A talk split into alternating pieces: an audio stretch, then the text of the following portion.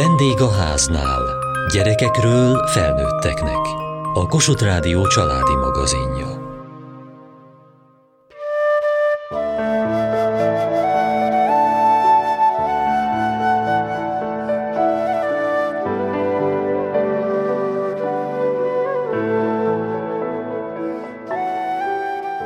Idén tavasszal a harmadik hullám tetőzésekor voltunk betegek. Alapvetően nem tekintem magam szerencsétlennek, hisz hazajöhettem a kórházból. Hogy történt? A férjem hozta haza a betegséget, ő egy nagyon egészséges, minden szempontból kevés kockázattal járó férfi volt, és mégis nagyon leterítette, és én ápoltam. És folyamatos kontaktra szorult az orvossal, hogy melyik gyógyszert hogy adjuk, és hát az ő betegségének a nyolcadik napja körül kaptam el én tőle. Milyen gyógyszert kapott, hiszen akkor még nem is volt gyógyszer rá?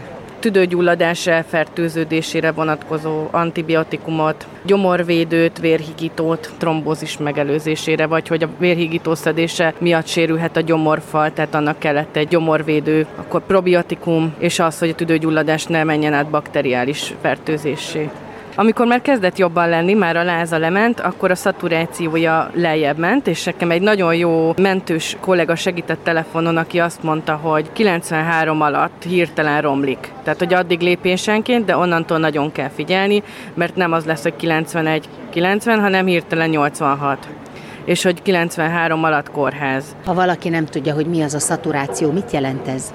Ez a véroxigén szintet jelenti. Egy átlag embernek azt mondják, hogy 96%-ig teljesen jó, 95%-tól van egy tüdő érintettség, például a tüdőgyulladás, és 90 alatt életveszélyes állapot lehet. Tehát olyankor orvoshoz kell fordulni. 98 volt a megbetegedésem előtt, most rendszeresen 96-ot mérek, és ez még a normál tartományba tartozik. Volt szaturáció mérőműszerük? Az volt az első, amit beszereztünk a gyógyszertárból. Az történt a nyolcadik nap után, hogy? Leesett a szaturációja 92-re, és ugye továbbra is köhögött, és úgy döntöttünk, hogy kórházra lenne szükség alapból, hogy nézzenek rá a tüdejére, hogy mi történt ez alatt a 8 nap betegség alatt. Kihívták a mentőt utána? Bevitte a mentő a férjemet, és oxigénre került a kórházba. Rá öt napra pedig én kerültem kórházba. Tehát a férjeben volt a kórházba, látogatni gondolom nem lehetett, maga otthon volt a kisfiúkkal. Igen, én otthon voltam a kisfiunkkal, és ez pont húsvét hétfőre esett. Még húsvét hétfőn megsütöttem a kalácsot és a húsvéti menüt, akkor már este lázas voltam és köhögtem, de azt mondtam, hogy a gyereknek jár a húsvét. Húsvét második napján pedig már azt vettem észre, hogy függőleges helyzetbe fulladok, ezért sokat feküdtem, és körülbelül három napra rá már egy 50%-os tüdőgyulladással és szívburokgyulladással feküdtem bent a kórházba. Kihívtam egy orvost, aki megnézte, hogy tüdőgyulladás és amikor a férjem hazajött a kórházból megszakítva a kezelését saját felelősségre, hogy a kisfiúval tudjon lenni, akkor én hajnalba kihívtam a mentőket, amikor leesett a szaturációm. Tehát a férje tudta azt, hogy maga is covidos lett, és nincs jól, és ezért gyorsan kijött a kórházból? Igen. Igen, a férjem úgy érezte, hogy ő javulóban van, az oxigén segített neki, és bár saját felelősségre tette meg, tehát még a kezelését nem fejezte be, az én gyorsan romló állapotom miatt úgy döntött, hogy átvállalja a gyerekfelügyeletet. Találkoztak otthon? Igen. Nem akartam bemenni rögtön, jobban éreztem magam a jelenlététől is, még győzködtem magam, hogy én jobban leszek, és aztán éjszaka nem tudtam aludni, ez volt az első éjszaka, hogy nem tudtam aludni, és nem ment följebb már a szaturációm. Még azon a délelőttön 96-98-akat is mértem, és amikor 93-92 volt állandóan, akkor éreztem, hogy jó, itt nincs tovább hezitelni.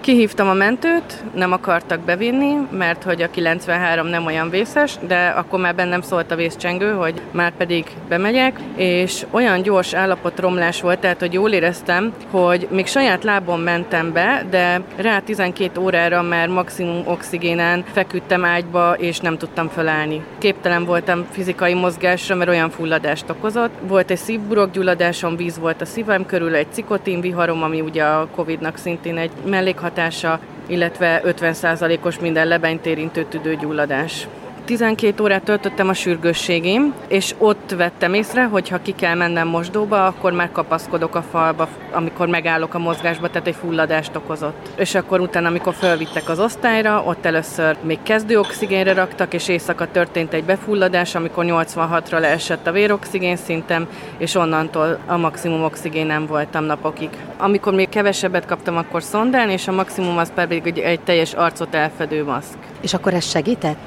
Igen, sokkal jobban éreztem magam, emlékszem arra a pillanatra, amikor föltoltak az osztályra, és át kellett másznom a hordozóágyról a rendes ágyra, és tudtam, hogy be fogok fulladni tőle. És akkor mondták, hogy semmi baj, mert itt az oxigén, és ahogy ráraktak, egy megnyugvást érzett a torkom, mert ez egy ilyen párásított oxigén, tehát víztartalma is van, és rendkívül jó leső érzés volt az első pillanattól kezdve. Biztonságot nyújtó érzés, viszont tehát az volt a hátránya, hogy az csak az ágyban tartott, tehát ez azt jelenti, hogy hiába felnőtt ember vagyok, nem mehettem ki kezet mosni se több napig. És úgy ettem, hogy lehúztam egy falat erejéig, amíg rágtam, visszahúztam, nem tudtam kimenni WC-re, nem tudtam kimenni fürdeni, nem tudtam kezet mosni, nem tudtam lehajolni, átöltözni, tehát az élethez kötő pórászként funkcionált.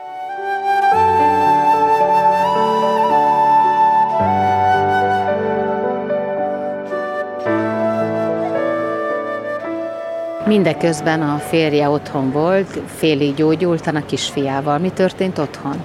A férjem nagyon gyenge állapotban volt, ezt utána én is megtapasztaltam, amikor hazakerültem. Amikor már megszabadultak a karanténtól, és először levitte sétálni, nem tudta utolérni a gyereket, tehát egy olyan szintű leterhelést kapott a szervezete, hogy szédült, nagyon magas volt a pulzusa, a szaturációja se állt vissza hamar, tehát ez egy, egy nagyon legyengült állapot. Egy hónapig tartott neki is, meg nekem is a betegség után, mire azt mondtuk, hogy már képesek vagyunk a napi tendőinket ellátni megfelelően. De azért a kisfia tulajdonképpen jó kezekben volt a férje mellett? Jó kezekbe volt, de neki egy nagyon kemény életszituáció volt, mert egyrészt, amikor az apukáját elvitte a mentő, nagyon sírt, és utána rá öt napra elvitte az anyukáját a mentő, és egy hónapig egy panellakásba volt, mert a kettőnk karanténja összeadódott, tehát ő egy hónapig nem tehette ki a lábát egy panellakás negyedik emeleteiről, és egy öt éves gyereknek nem megfelelő életkörülmények voltak, nagyon sok mesenézés, kevesebb játék, nem tudtuk úgy ellátni, ahogy kellett volna, tehát ez egy nem egy ideális időszak volt neki. Volt segítség, nagymamák? Abban segítettek, hogy bevásároltak főzés. Nekem a kórházba ruhákat küldtek be, mert ekkor derült ki, hogy mennyi problémával jár a Covid. Nem tudtam hazaküldeni a mosást, mert az fertőző ruhának minősült, tehát beküldtek frissen mosott, frissen vásárolt ruhákat, hogy tudjak mit váltani. Tehát nagyon sok ilyen problémával szembesültünk, amivel az ember elsőre nem is gondol, vagy amikor hazajöttünk, hogy olyan mosószert találni, ami fertőtlenítő is egyben. Sok dologban nagyszülők voltak azok, akik a vásárlásba, a főzésbe, anyósom küldött be először olyan harcsapaprikást, amit jó ízűen ettem meg a kórházba. De a férje egyébként otthon jól volt, tehát ő már nem rosszabbodott, hanem szép lassan javult? Hát azt nem mondanám, hogy jól volt, nem rosszabbodott, de a javulás az egy nagyon-nagyon lassú léptékű volt, tehát ezt én úgy tudom elmagyarázni, hogy magamon megtapasztaltam, hogy amikor hazaengedtek a kórházból, egy felmosás 130-as pulzust okozott, és úgy teltek a napjaim, hogy reggel fölkeltem egy 8 órás alvás után, megreggeliztem, és vissza kellett feküdni. Fölkeltem ebédelni, vissza kellett feküdni, és naponta három-négyszer vissza kellett feküdnöm, és egy ilyen álomtalan alvás, egy kimerült, nagyon gyenge állapot, amiben legkisebb mozgások is nagyon magas pulzust és légszomjat okoztak. Tehát ugyanezt tapasztaltuk meg a férjemmel. Szédülés, magas pulzus és így kellett egyedül ellátnia a gyereket, miközben maga ben volt a kórházba. Ez hány napig tartott? Ha jól emlékszem, tíz napig voltam bent. És a kisfia hogy viselte azt, hogy nem látja magát? Minden nap hívtam messengerem. Ez egy ugye nagyon nagy szerencse, hogy egy olyan technikai korszakban tudtuk ezt megoldani, hogy föl tudtam hívni. Az esti mese mindig az enyém volt, tehát ezt a korterembe megbeszéltem a szobatársakkal is, hogy most altatom a kisfiam, és mondom a mesét, és beszámoltam neki a napi dolgokról, tehát, hogy folyamatos kontaktusban voltunk, csak hát a fizikai kontaktus nem volt meg. És akkor tíz napig ebben az állapotban volt, hogy oxigénmaszk, szonda, és aztán tíz nap után egyszer csak azt mondták, hogy most már jobban van, levehetjük? Volt egy áttörés, amikor valamelyik reggel azt mondta anyukám a telefonba, hogy hallja a hangomon, hogy szerinte jobb, és hogy próbáljak meg elmenni kezet mosni. Ez amúgy kettő kettő ágy távolság volt, és nagyon féltem, hogy befulladok tőle, és akkor nagyon kimért mozdulatokkal oda mentem kezet, mostam ugye ez oxigén nélkül történt, és visszamentem, és elsírtam magam örömömbe, hogy képes vagyok rá. Tehát szerintem ez jelképezi a legjobban, hogy milyen szintű leépülést okoz egy egészséges emberbe, hogy nem voltam képes előtte kezet mosni, kimenni. Fizikai képtelenség volt. Hogy viselte ezt a tíz napot a kórházba? A legnagyobb mélypont volt az életemben, de a legjobb változásokat hozta. A legnagyobb félelmemben néztem szembe. Tehát, hogy nagyon-nagyon féltem attól, hogy elkapom a betegséget, és hogy kórház lesz. Így az első időszak az ugye a pánikkal telt, és tisztán emlékszem arra az érzésre, amikor bevittek a sürgősségire, és megláttam ott a beöltözött embereket, meg a rosszul lévő betegeket, hogy én csak ezt nem akartam, és hogy ezt nem hiszem el, hogy ez egy rémálom, és hogy fel akarok ébredni belőle. Nagyon sok sírás volt, mint egy gyerek úgy sírtam. Aztán befulladtam tőle, akkor abba hagytam, aztán utána, ahogy elmúlt a fulladás, újra sírtam, és ez így hullámokba jött. Nagyon tisztán megláttam az eddig életem összes hibáját, tehát egy olyan tükör volt előttem, ami szembesített az egész eddigi életemmel, hogy mi a fontos, hogy mivel foglalkoztam, hogy a gyerekemmel akarok lenni, hogy még egyszer a kis tenyerét érezzem a kezembe, hogy ne azt mondjam, hogy mindjárt anya megnézi a telefonján ezt vagy azt, hanem hogy ő a fontos, és hogy csak még egyszer vele lehessek. Tehát ez volt a mélypont része, a lelki része. Másrészt az, hogy most először mondott olyat orvos, hogy nem tudja garantálni, hogy én hazamegyek. Tehát ezt, amikor kimondják az embernek, és csak a remény marad, és közben látja, hogy a szobatársa rosszul van, hát ö, menekültem a valóságból. Harry Potter hangos könyvet hallgattam alváshoz, csak úgy tudtam elaludni. És reménykedtem, imádkoztam, mindennel próbálkoztam. Igazából, amikor jobban lettem, akkor az már maga is dopping volt.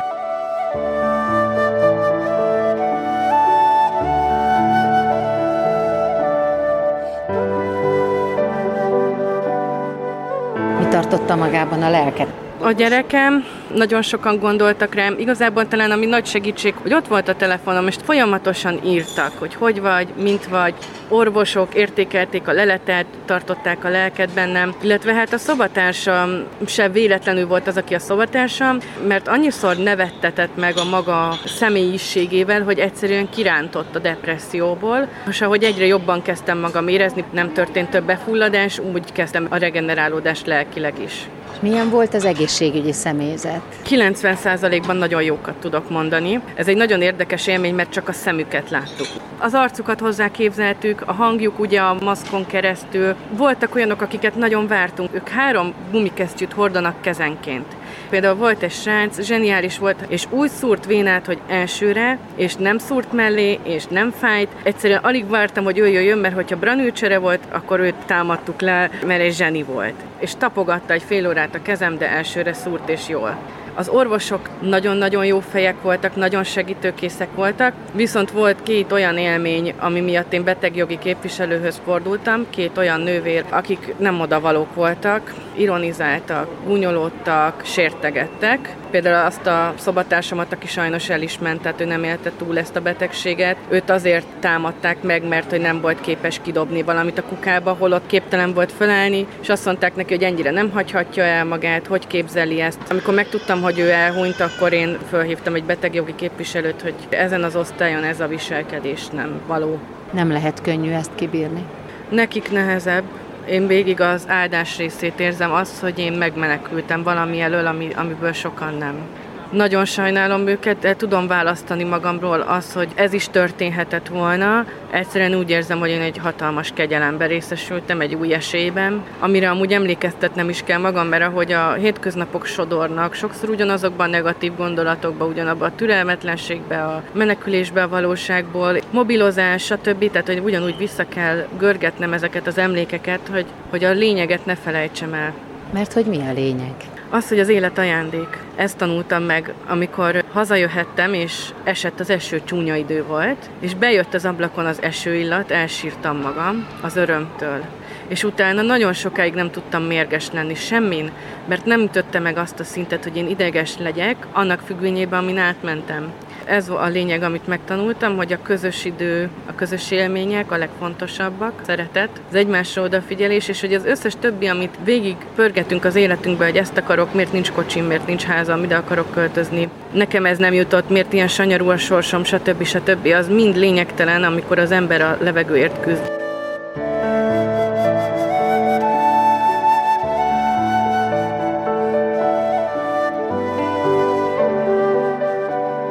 Férjével milyen lett a viszonyuk, miután újból látták egymást?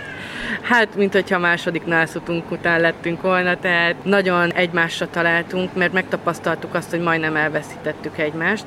Ez egy borzalmas tapasztalás volt, de másrésztről meg nagyon-nagyon hasznos. Tehát, hogyha erre az időszakra tekintek, akkor nem tudok úgy tekinteni rá, hogy borzasztó, hogy ez velem megtörtént, mert azt látom, hogy nagyon sokat lendített azon, amiben rossz irányba tartottam. Tehát van benne egy sorszerűség, vagy egy lecke. És a kisfia mit szólt, mikor meglátta kezet csókolt nekem, ezt sose felejtem el, mert sose csinált előtte olyat, és azt mondta, hogy anya, azt hittem, hogy meg fogsz halni. Utána nagyon örült, hogy otthon vagyok, a mai napig nagyon matrica, de én is nagyon függök tőle, tehát imádok vele lenni, és reggel, amikor sminkelek, ő befekszik a fürdőszobába az elefántjára, és amíg sminkelek, addig is velem kell lenni szoros kontaktusba. Nagyon szeretjük egymás közelségét, csak úgy érezzük jól magunkat, tehát hogy én is mindig rohanok érte az óvodába, mert nem jó otthon egyedül lenni, azt várom, hogy otthon legyen. Meg a férjemmel lenni az a legnagyobb öröm.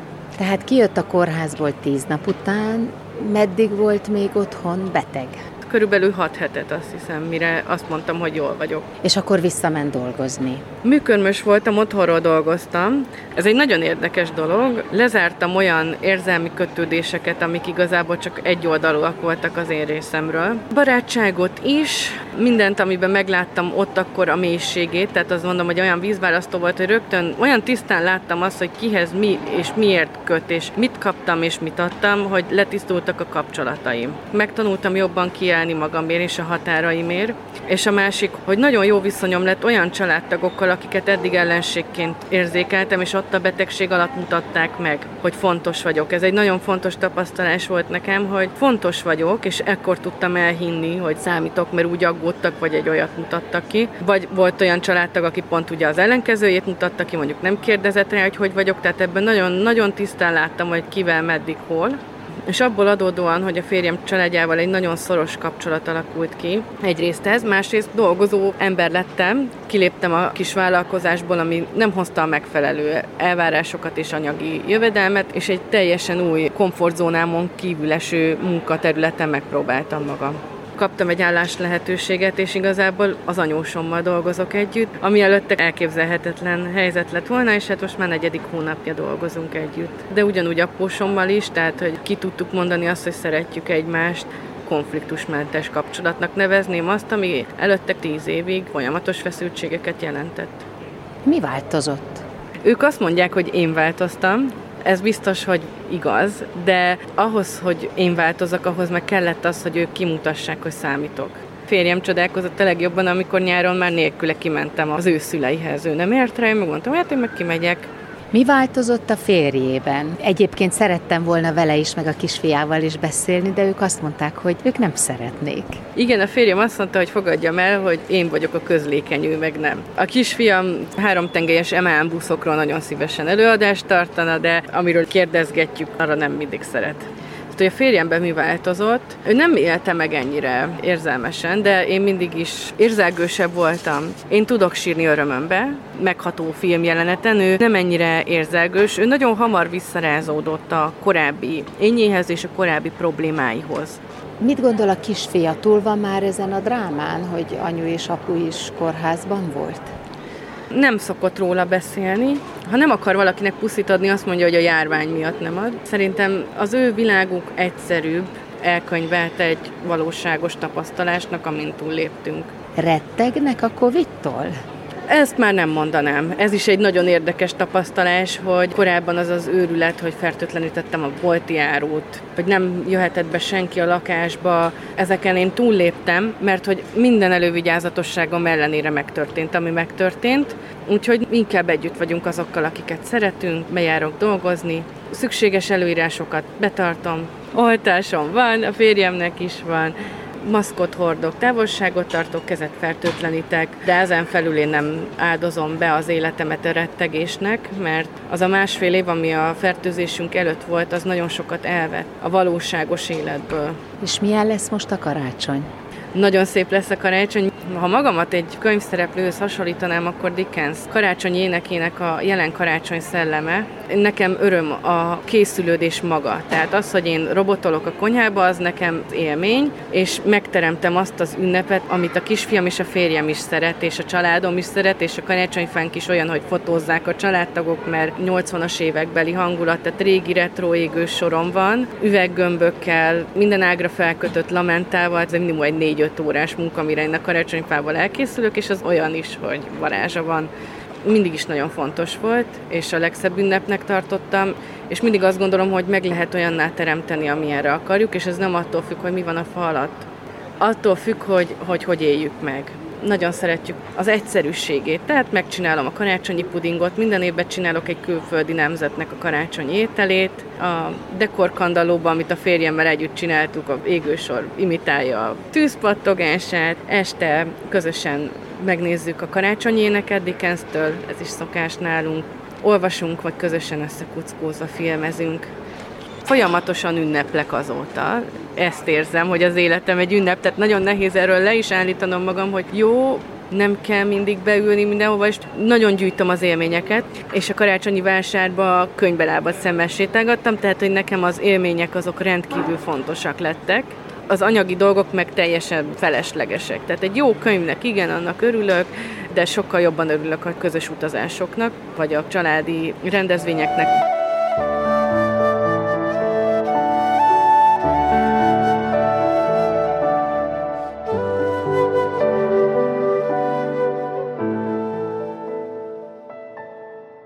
Holnapi műsorunk tartalmából. Én is szeretnék barátokat.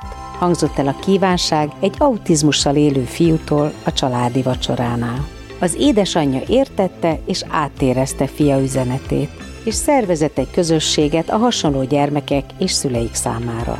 A Csudi Bogár Klubban együtt lehetnek, elfogadásra és barátokra találhatnak. Advent idején pedig mézes kalács szíveket árulnak, amivel társaikat fejlesztő szervezetet támogatnak. Kövessék műsorunkat podcaston, vagy keressék adásainkat a mediaclick.hu internetes oldalon.